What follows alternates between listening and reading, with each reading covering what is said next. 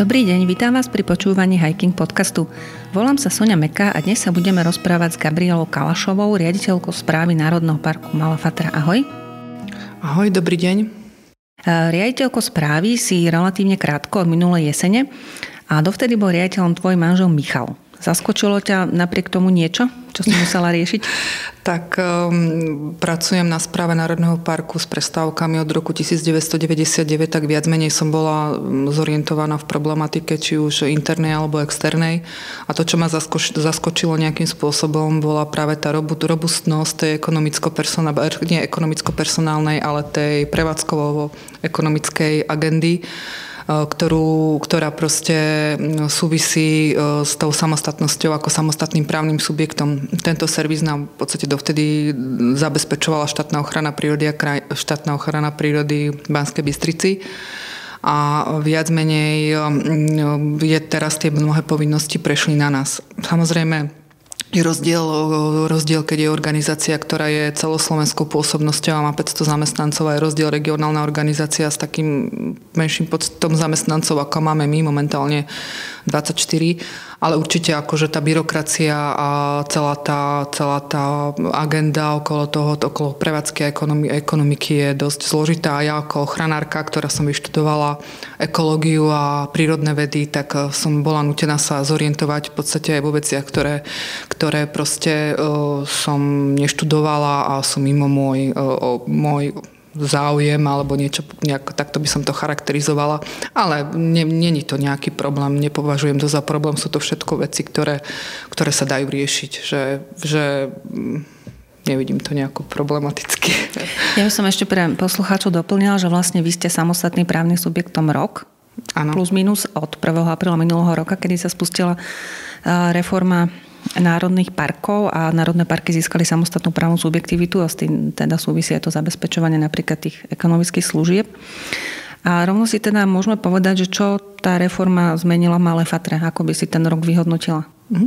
Okrem zmeny vo vedení Národného parku samozrejme, tak veľmi ako istým spôsobom kladne hodnotím to, že ako keby sa vynechal ten medzičlánok medzi, medzi, medzi Národným parkom a teda správou Národného parku a Ministerstvom životného prostredia, ktoré je našim zriadovateľom, tá, takže komunikujeme priamo s ministerstvom a viac menej, čo ja osobne považujem za veľmi dôležitý prínos tejto reformy, je, je tá decentralizácia. A decentralizácia ako taká umožňuje venovať sa lokálnym problémom, lokálnym, lokálnym osobitostiam. Môžeme sa sústrediť na, na loka, lokálne, lokálne záležitosti a môžeme sústrediť energiu tu do regiónu, čo je podľa mňa veľmi dôležité neviem, aj dôležité do budúcna v tomto trende pokračovať, pretože, pretože sme, ne, ne, no, sústredujeme sa vlastne do tohto regiónu svoju všetku sílu a energiu. Predtým ste boli vlastne aj financovaní prostredníctvom štátnej ochrany prírody. Teraz ako samostatný právny subjekt, z čoho financujete svoju prevádzku? Máme vlastne svoj vlastný rozpočet, ktorý sa pripravuje na každý rok. Financovaní sme v podstate z takých troch zdrojov. Je to štátny rozpočet, Envirofond, projektová činnosť nejaké vlastné zdroje, ale v našom prípade sú veľmi obmedzené, nakoľko uh, ako Národný park s najvyšším podielom uh, neštátneho vlastníctva nemáme, nemáme veľký veľkú plochu lesov, ktoré, by, ktoré obospodarujeme a nemáme proste výnosy alebo zisky z ťažby dreva napríklad. Takže hlavne teda je to ten štátny rozpočet Envirofond a projektová činnosť.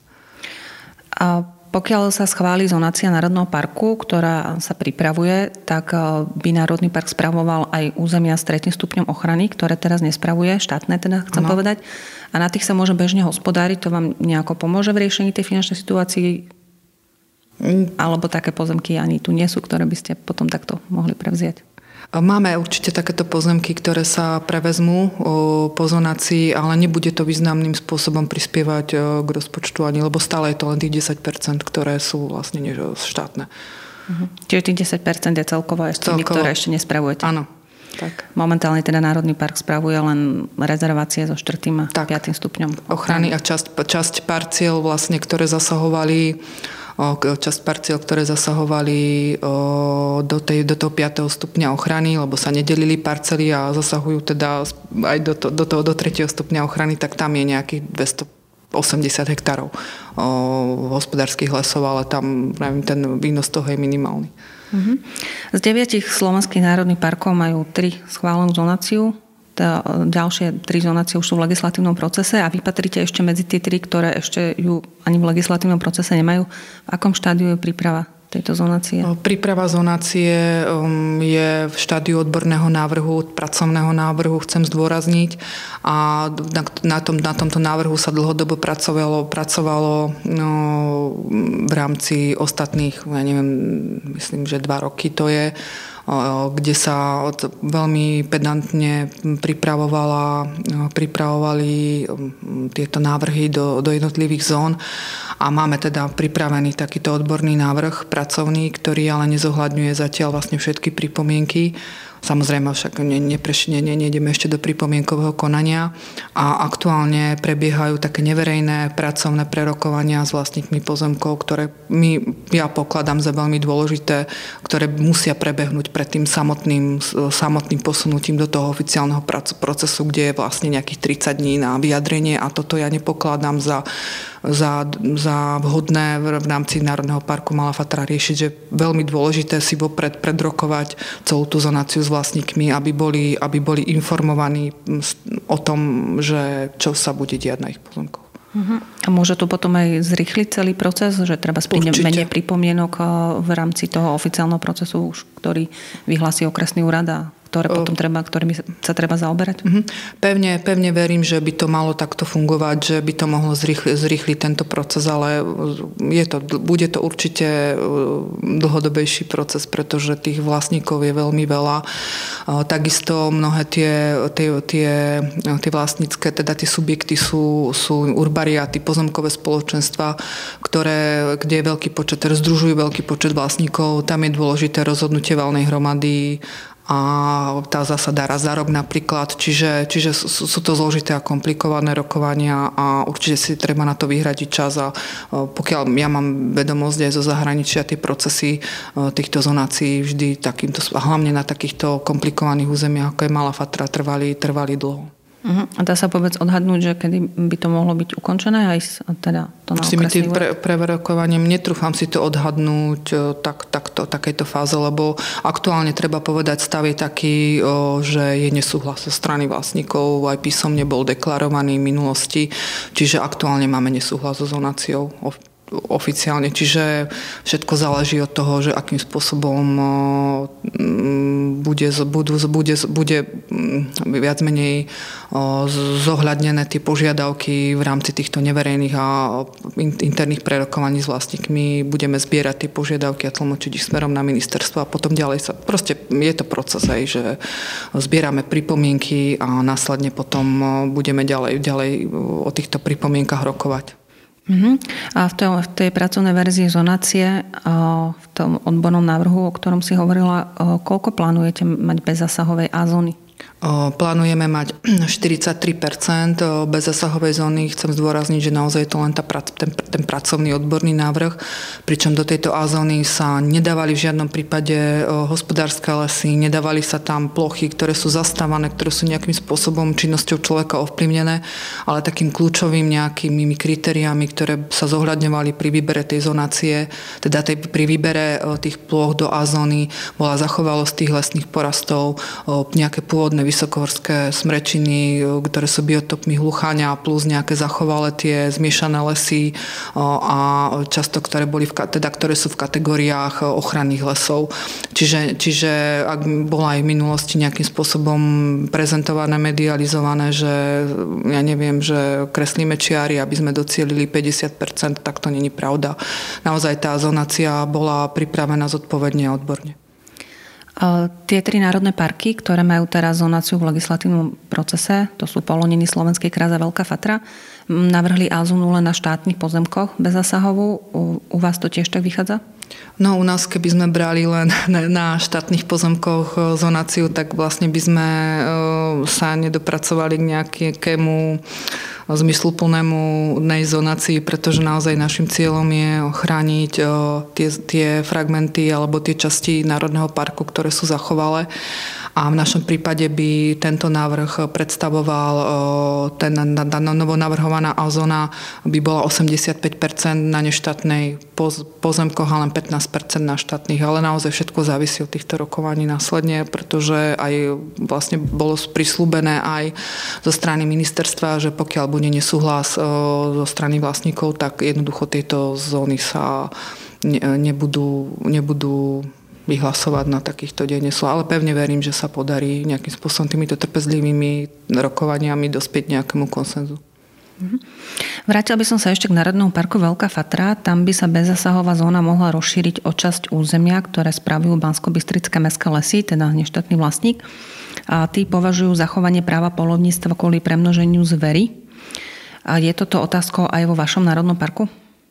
Určite riešime túto otázku. Okrem iného my ako špecifický národný park, ktorý je vynimočný v rámci Slovenska práve vysokým podielom neštátneho, neš, budem to asi niekoľkokrát v rámci tohto rozhovoru zdôrazňovať, je tu 90% neštátnych, neštátnych vlastníkov, čiže budeme aj, malo by aj takým toto by mal byť jeden z takých tých kľúčových momentov, pri, pri ktorých ktoré treba zohľadniť pri tom, pri tom plánovaní tej, tej, tej, tej zonácie.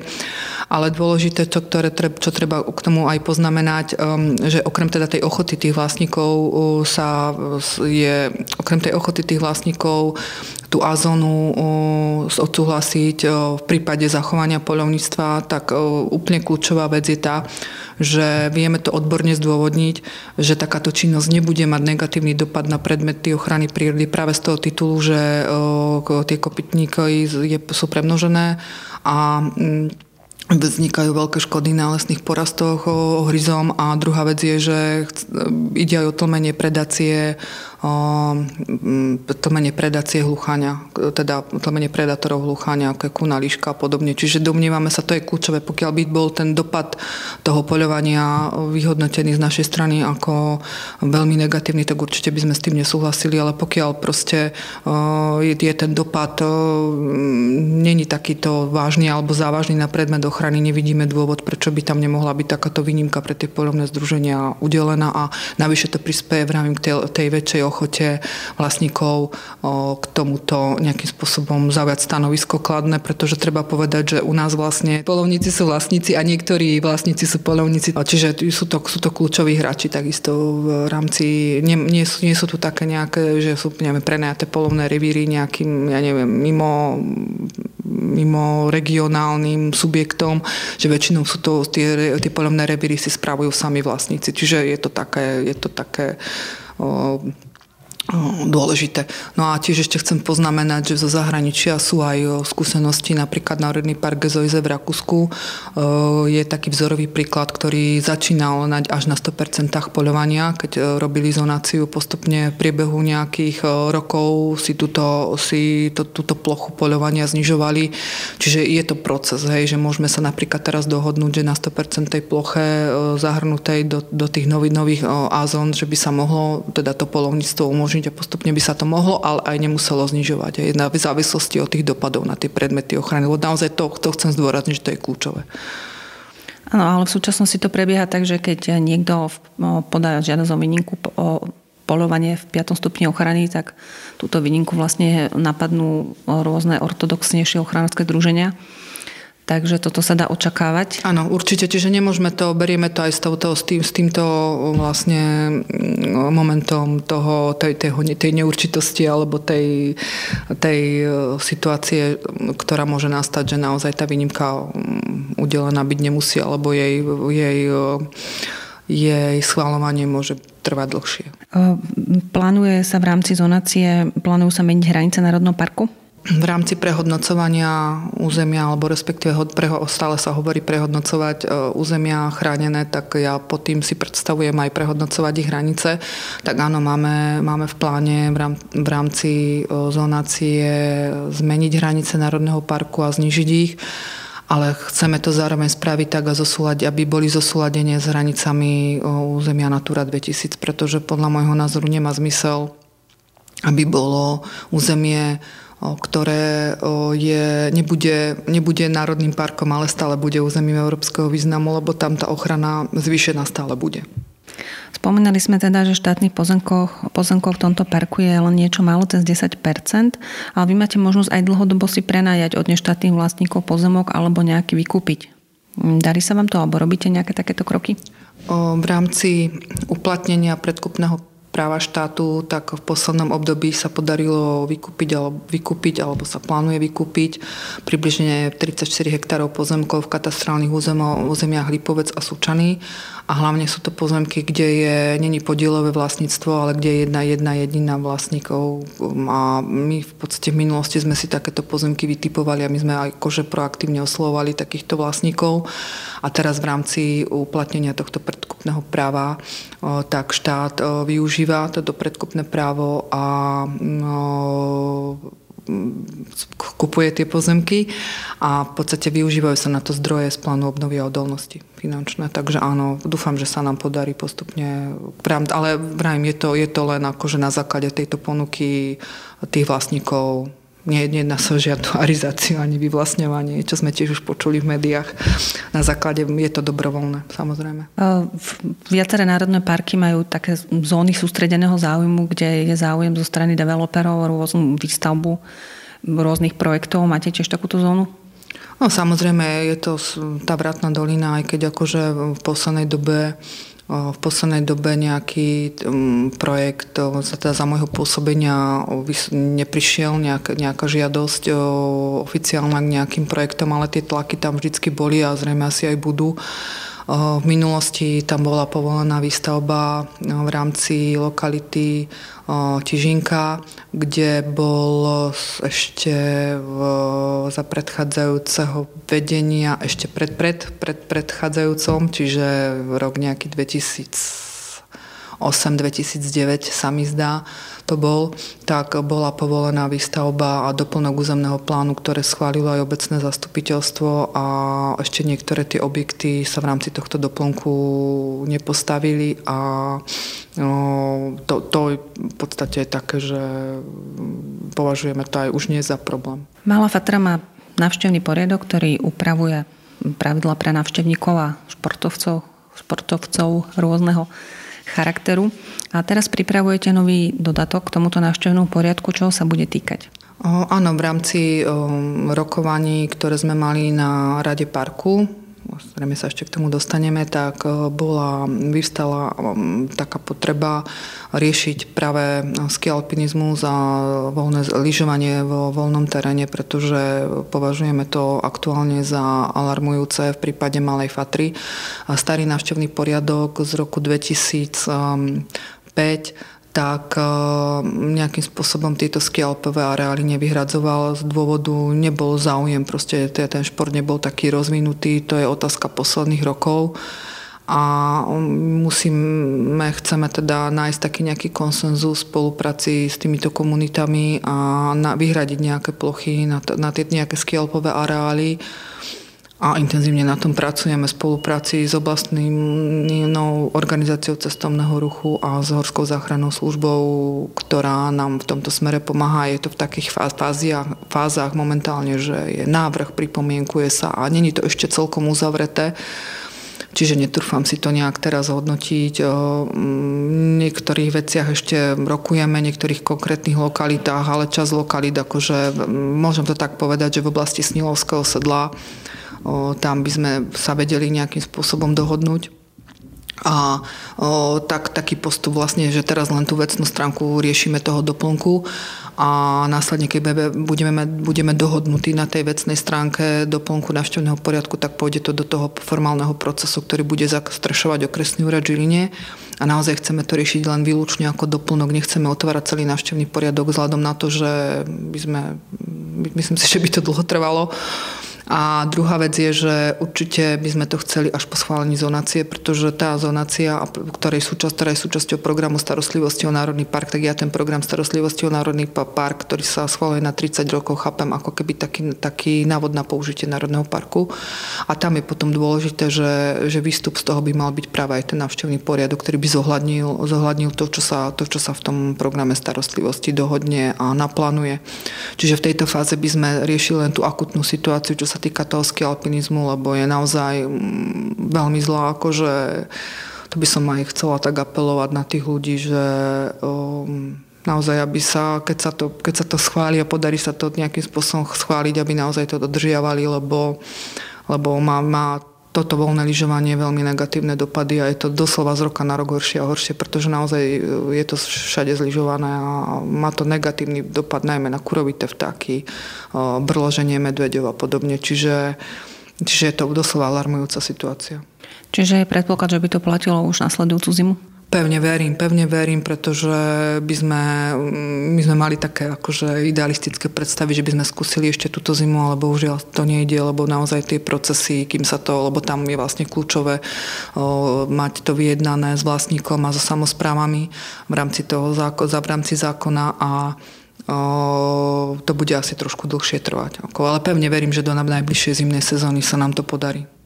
Bude sa v tom dodatku meniť aj niečo pre turistov? Nie, nie, ako som hovorila, neplánujeme, neplánujeme nejaké zmeny mimo týchto skialpových areálov z tohto titulu, lebo to by sme, nebolo by to určite hotové do, do, do najbližšej zimnej sezóny. Potrebujeme súrne riešiť ten skialpinizmus. Zraňme si teda, ale aké platia v Malej Fatre pravidla pre turistov. Sú tu tri sezónne uzávery, ak sa nemýlim? Áno, tri sezónne uzávery, ktoré stále sú platné do 15. júna. Je to veľký rozsotec obšívanka a na Malý Kriván, ten chodník. Mhm. Kde môžu turisti spať? V našom prípade môžu len v okolí chát horských blízkosti. Aj stanovať? Aj stanovať. Mhm. Bivakovať nemôžu na voľno? Aj bivakovať na voľno, ale tiež takto len v okolí jestujúcich horských chát. Možno, že sa to zdá také nelogické a logika toho je taká, že sústrediť, vlastne to je cieľom toho návštevného poriadku, usmerňovať tých návštevníkov do nejakých zón, aby sa nerozstylovali a vlastne kde už je nejaká infraštruktúra o, urobená, tak tam môžu bivakovať. Platí aj u vás, že mm, pohyb po chodníkoch je povolený hodinu po východe slnka a ukončiť túru treba hodinu pred západom? Tak u nás je to stanovené tak, že v období od 16. apríla do 31. oktobra a v letnom období v čase od 6. do 21.00 a v období od 1. novembra do 15. apríla od 7.00 do 18.00. Aké sú pravidlá pre cyklistov v rámci Národného parku? V rámci, v rámci Národného parku tak schválené cyklotrasy, ale v rámci Národného parku nie sú normálne štátna cesta a plus máme sprístupnené horské chaty, ktoré sú v Národnom parku Malá Fatra 3. To je Klačianská Magúra, chata pod Suchým, chata pod chlebom a ešte chata vodopad, ktorá je nevysokohorská, tak tie sú sprístupnené. Môžu, turist, môžu cykloturisti navštíviť tieto chaty na bicykli. Môžu sa bicyklovať aj po lesných cestách? V rámci Národného parku Malá Fatra nie, ale uvidíme do budúcna, možno, že nájdeme nejaké riešenie. Vy máte umiestnené ščítače na turistických chodníkoch. Chcem sa spýtať, že ako sa vyvíja návštevnosť parku? Návštevnosť Národného parku má takú vstupajúci trend, dá sa povedať, a práve v období toho koronavírusu. Neviem, je to také zaujímavé, my sme, my sme boli, že taká špecifická situácia u nás nastala, nám tie štítače neukazovali nejaký výrazný zostup návštevnosti. Cez na, pandémiu? Cez pandémiu koronavírusu. A má to v podstate logiku, lebo sa nemohlo cestovať cez okresy akože v tých najprísnejších, najprísnejších miest, naj, ako diery cez epidémiu koronavírusu bola najnižšia návštevnosť historicky počas dier, či počas Veľkej noci, tak v tom období. Ale sa všeobecne má stúpajúcu tendenciu tá návštevnosť. A čo sa týka vlastne Národného parku Malá Fatra, tak naozaj sa domnívame vzhľadom na tie naše zistenia týkajúce sa bioty, že už je to strop ako tie dopady negatívne na vysokej návštevnosti sa už začínajú prejavovať. Koľko tak navštíví ľudí v letnej sezóne park alebo za rok? Máte nejaké Odhad, tak v rámci tých ščítačov máme umiestnené na, niektoré, na, na viacerých lokalitách a tá metodika je taká, že ešte plus sa robí aj návštevnosť Vratnej doliny. Snažíme sa to nejakým spôsobom napočítať, tak vychádza to okolo 500 tisíc návštevníkov ročne. Národný park Malá Fatra má návštevnícke centrum? Nie, nemá a dúfame, že bude mať. plánujeme, totiž, e, plánujeme totiž v rámci tej reformy národných parkov, tak e, sme zdelimitovali aj e, nejaké budovy a okrem iného budovu mm, les, lesov, štátnych lesov vo Vratnej doline pri objekte horskej služby na, pod Boboty čo bol pôvodne nejaký byt lesníka, tam máme v pláne vybudovať návštevnícke centrum. Pre, alebo pre rekonštruovať túto budovu ako na návštevnícke centrum. Uh-huh. Aj nejaký konkrétny plán, kedy napríklad by to mohlo byť hotové? O, aktuálne sa pripravuje projektová dokumentácia, na toto komunikujeme s architektami a predpokladám, že výhľadovo 2-3 roky dúfam, že sa to podarí zrealizovať. Ako si už spomenula, žijú tu kúrovité vtáky, ohrozený hluchaň hôrny a tetrov holniak. Ako sa im darí? Bohužiaľ musím skonštatovať, že sa im nedarí a práve to určite mm, na, presvedčení, že to súvisí s tým nárastom tých, toho freeridového lyžovania, skialpinizmu a vysokej návštevnosti tejto zimnej, pretože počas zim, zimov, zimoviska týchto kurovitých vtákov sú, sú týmto voľným pohybom ohrozené a tie údaje mm, z terénu, ktoré nosia teraz kolegovia počas monitoringu sú dosť alarmujúce, čiže je to, je to, je to veľmi zle. Aký to má konkrétny dopad? Nezahniezdia tieto vtáčiky, alebo čo, čo konkrétne to spôsobuje? Spôsobuje toto vyplašenie počas zimného obdobia, nemajú proste pokoja, tie pokoj, nejaký kľud a o, vlastne každé to vyplašenie môže byť pre nich fatálne, lebo musia šetriť počas zimného obdobia energiu, o, nemajú dostatok potravy, snažia sa, pre, oni prežívajú napríklad ho nejaký v takých ako keby komórkach snehových, kde sa snažia akože nejakým spôsobom prečkať tú zimu a každé, každé takýto, takýto nejaký vzhled alebo vyplašenie je, pre, proste míňajú energiu, hej, ktorú by inak mali šetriť. Hej. Čiže pôsobí to na nich, sú, sú citlivé na vyrušovanie, na prítomnosť človeka a pôsobí to na nich stresovo a mm, až fatálne. A čo, čo som vlastne nejaké štúdie hovoria, tak až pokles rozmnožovacích schopností a podobne.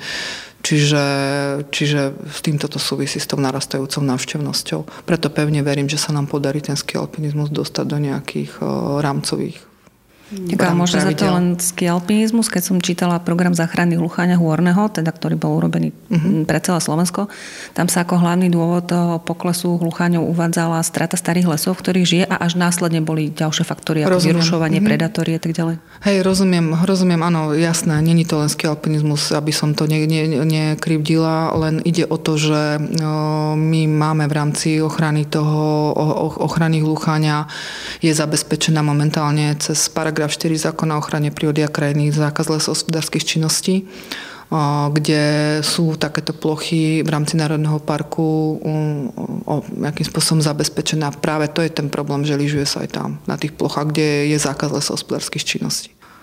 A teda v tých miestach, ktoré boli dosť rapidne vyťažené vo Vrátnej doline, tam hlucha nežil? Nie, lebo to boli, to určite nie, lebo to boli smrekové monokultúry, ktoré boli v nížinných oblastiach, tam hlucha nežil určite.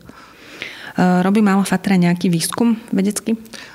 Samozrejme, okrem takého bežného monitoringu bioty, ktorý, realiz, ktorý sa realizuje vlastne dlhodobo a viac menej každodenne e, výskytové dáta, ktoré sa zistujú z terénu, tak my sa špecializujeme samozrejme na, na, na veľké šelmy, však to asi aj nás známe, takže realizuje sa zimný monitoring šeliem a dúfam, že sa podarí aj ten letný monitoring medveďa pripraviť, takže áno, ten výskum nejaký prebieha a zároveň aj v rámci toho programu starostlivosti, o ktorý sme pri vlastne pripravenej zonácie, tak realizovali sa aj nejaké čiastkové výskumy zamerané na rôzne druhy, rôzne druhy, mm, ja neviem, bioty, huby, lišajníky, myslím, a takto. Takže, tak. Pri reforme národných parkov sa často hovorí o prírodnom turizme. Bude povedzme možné ísť do Šrámkovej doliny alebo do nejakých iných rezervácií s nejakým či už pracovníkom správy Národného parku alebo certifikovaným sprievodcom? Čo sa týka vlastne týchto, týchto delimitovaných štátnych pozemkov, no, no, ktoré sú momentálne práve tá Šušutovská dolina a Šramková, tie rezervácie sú štát, na štátnych pozemkoch a máme zdelimitované, tak určite plánujeme do budúcna riešiť takéto nejaké, nejaké aktivity kde by mohlo byť takýto sprievod správený v rámci toho prírodného turizmu. A čo sa týka na tých e, neštátnych pozemkov, tak chceli by sme zapojiť do toho nejakým spôsobom vlastníkov v rámci nejakých sprievod, sprievodcovských služieb, ktoré by, dajme tomu, zastrešovala, propagovala na jednej stránke svojej napríklad správa Národného parku, lebo keď prichádza návštevník do územia, tak nehľada si, že Urbar Sučany, alebo Urbar Turčanské, alebo Urbar Bela, alebo neviem ako, keď hľadá, aj kde chce ísť, tak hľadá národný park, tak my by sme chceli nejakým spôsobom takto, takto zastrešiť takúto nejakú aktivitu, kde by si tí vlastníci sami si toto nejakým spôsobom prevádzkovali. Čiže by ste ich nejakým spôsobom zaškolili? A... Za, tak, no, nejako zaškolili a vlastne poskytli také nejaké zázemie marketingové, alebo ako by som to nazvala, lebo vravím, tým, že to sú to, je, to sú to hlavne neštátne pozemky, tak myslím si aj zákon o lesoch hovorí, že vykonávať nejakú ziskovú činnosť na pozemkoch je možno so súhlasom vlastníka, ale to je vlastne kľúčové, to je to, je, to, je to smerovanie toho Národného parku, zapojiť aktívne vlastníkov do, do všetkých tých procesov, ktoré súvisia s ochranou prírody a s nejakým tým mekým turizmom. A už sa nejakí vlastníci informovali na takúto možnosť? Mm, áno, viac menej sme sa už o tom rozprávali v rámci nejakých tých rokovaní, ktoré prebehli ktoré prebehli v rámci toho prerokovania toho pracovného návrhu zonácie, tak sa zrealizovalo už niekoľko rokovaní, myslím, s deviatimi subjektami. Niekde sme to, niekde sme to už rozoberali, že by mohla byť takáto do budúcna nejaká takáto aktivita. A ešte by som ale chcela tak doplniť, že no, uvidíme, ako to celé nejakým spôsobom budeme musieť uchopiť, lebo ten prírod, podľa môjho názoru ten prírodný turizmus by nemal doplňať nejakú ponuku, ale skôr nahradiť, lebo my nie sme Národný park práve ako Poloniny a Muranská planina, kde, kde turisti ešte objavujú, nás už dávno objavili. Hej, ako som naznačovala, že ten, tá návštevnosť je podľa môjho názoru už na strope u nás tak skôr nejako nahradiť, ale neviem, to sú len také v štádiu takých úvah. Môj, môj, môj názor je taký, že proste mal by skôr nahradiť ten masívny turizmus, tento prírodný, ale ako to pretaviť do praxe, tak ukáže čas budúcnosť. Tak ale nejde napríklad v tom, pri tom pohybe v tých rezerváciách práve o úplne iný typ zážitku pre inú cieľovú skupinu, než to chodí po vyznačených chodníkoch. Ano, Vieme, ano, ako to vyzerá ano. v tých rezerváciách, pohybuje sa tam ťažko. Nie je to, nie je to šport pre každého. Áno, ale áno, hej, áno, doplňať, môže, môže aj doplňať, ale uh, skôr právim na takých lokalitách, ktoré sú menej, menej turisticky využívané. Sú v súčasnosti skôr tak, no. Okrem tej správy, okrem tej budovy, ktoré by chcela správa urobiť návštevnícke centrum, ste ešte prevzali nejaké projekty, ktoré by prípadne sa dali využiť pre turistov vlastne, spôsobom? Vlastne len tú vratnú dolinu, viac menej len tú vratnú dolinu, tam máme ten objekt a ešte v doline Bystrička jeden objekt nad tam tej časti, ale to, to, ten by mohol byť využívaný ten prírodný turizmus, ale to ešte nemáme nejakým spôsobom e, rozpracované. A plus teda aj administratívna budova, no, ktorú sme teda nezdelimitovali, je naša správy Národného parku vo Varine, tak tu plánujeme v rámci rekonštrukcie, ktorá sa už, ktorú sú už pýta po tých 24 rokoch, tak plánujeme rekonštruovať a doplniť aj o návštevnícke centrum, pretože Varín je, Varín je taká vhodná, vhodná lokalita lokalita vzhľadom na to, že je takou bránou do Terchovskej doliny a proste mohlo by to byť nejaký taká zastávka, nejaký infopoint alebo niečo takéto pre návštevníkov. Spomenul si Radu Národného parku, to je vlastne taký nový poradný orgán, ktorý vznikol tiež v rámci reformy národných parkov. Čítala som teda na vašej stránke, že Rada Národného parku už mala dve stretnutia. Mm. Čo ste riešili na tých zasadnutiach? A ešte by ma zaujímalo aj tiež, či v tejto rade je niekto za tú turistickú verejnosť alebo športovú verejnosť. Mhm. Takže naša Rada parku mala už dve stretnutia v rámci takých bežných, bežnej agendy, ktorá súvisela vôbec s naštartovaním tej, tej funkcie, ako napríklad uh, schválenie štatútu a rokovací poriadok sa riešila takéto veci, tak uh, hlavnými témami bola práve zonácia Národného parku, program starostlivosti, kde sme vlastne prezentovali celý tento proces, ako, ako fungoval, ako teda prebiehal a aké máme zámery a zároveň samozrejme tento, riešil sa, riešil sa ten ski alpinizmus, pretože to aj vlastne zo strany aj z horskej záchrannej služby bolo prezentované ako tiež téma, ktorá, ktorú treba doriešiť nejakým spôsobom, upraviť na števnom poriadku. A takisto sa riešilo ešte okrem tohto ešte okrem tohto no, zonácia a mm, vlastne, ja, a ešte sme riešili aj, aj to polovanie. To sa, to sa nejakým spôsobom prediskutovalo v rámci, v rámci, tej, v rámci tej rady parku. Takže... A vieme teda povedať doma zastúpenie v tej rade? Aha, ešte to zastúpenie, to som zabudla som sa za... Možno aj ďalšie skupiny, to neviem, hej, hej. na turistov, ale aj na čo ďalších. Sa týka, čo sa týka vlastne mm, zastupovania komunity horolezcov a skialpinistov a turistov, tak momentálne to, to supluje oblastná organizácia cestovného ruchu, tak, tak všeobecne, ale aktuálne je nominovaný zástupca za klub slovenských turistov, ale musí, musí vlastne na najbližšom rokovaní rady rady to musíme pre, prediskutovať. No, čiže zastupuje, zastup, zástupca teda bude mm, podľa všetkého prítomný. Ďalšími zastupcami a zastupcovia samozprávy sú tam, ako som spomínala, zastupca, zastupca horskej služby, zastupca vedeckej komunity, je tam ďalej zastupca mimovládnych organizácií, čiže je to taká pestrá komunita subjektov. Presne podľa aj tých zákona. vlastníkov? Aj neštátnych vlastníkov, samozrejme, na nich som zabudla. Tí sú najdôležitejší. Národné parky sú niekedy vnímané ako, ako organizácie, ktoré najmä zakazujú Cítite vy nejaký deficit, čo sa týka komunikácie s verejnosťou? Máte v tomto nejaké... Toto stále plány? celý čas ja hovorím, že toto je mm, vlastne výstupom z tejto reformy národných parkov by mala byť tá proaktivita, pretože aby sme my ako sa premenili, ako doslova z organizácie, ktorú verejnosťou vníma len ako nejakou obmedzujúcou na organizáciu, ktorá je proaktívna a rieši aj nejaké, nejaké, um, nejaké aktuálne problémy a nejaké aktuálne výzvy. A čo sa týka komunikácie, tak máme okrem v dnešnej dobe klasických sociálnych sietí, tak e, naozaj je veľká snaha aj z mojej strany mať tie rokovania s tými vlastníkmi, absolvovať ich a priebežne proste neustále s nimi komunikovať. Takže určite mm, sme otvorení tej komunikácii v akejkoľvek v rámci našich kapacít, ktokoľvek, keď mi zavolá, tak som ochotná s ním komunikovať. A robíte aj nejaké podujatia pre verejnosť? Určite. Podujatia pre verejnosť máme nejaké, nejaké akcie pre lokálne, lokálne býva, máme, zvykneme mávať také vtáčie vítanie jary a podobne. Aktuálne plánujem ísť na Zazrivskú inverziu, čo je podujatie, ktoré bude také veľmi propagované, takže, takže tak. Tak ďakujem pekne. Dnes sme sa rozprávali s Gabrielou Kalašovou, riaditeľkou správy Národného parku Mala Fatra. Moje meno je Sonia Meká a vy ste počúvali Hiking Podcast. Ďakujeme za rozhovor. A ja ďakujem veľmi pekne, všetkých pozdravujem a vítam vás na návšteve Národného parku. A tešíme sa na našich poslucháčov opäť onedlho. Do počutia.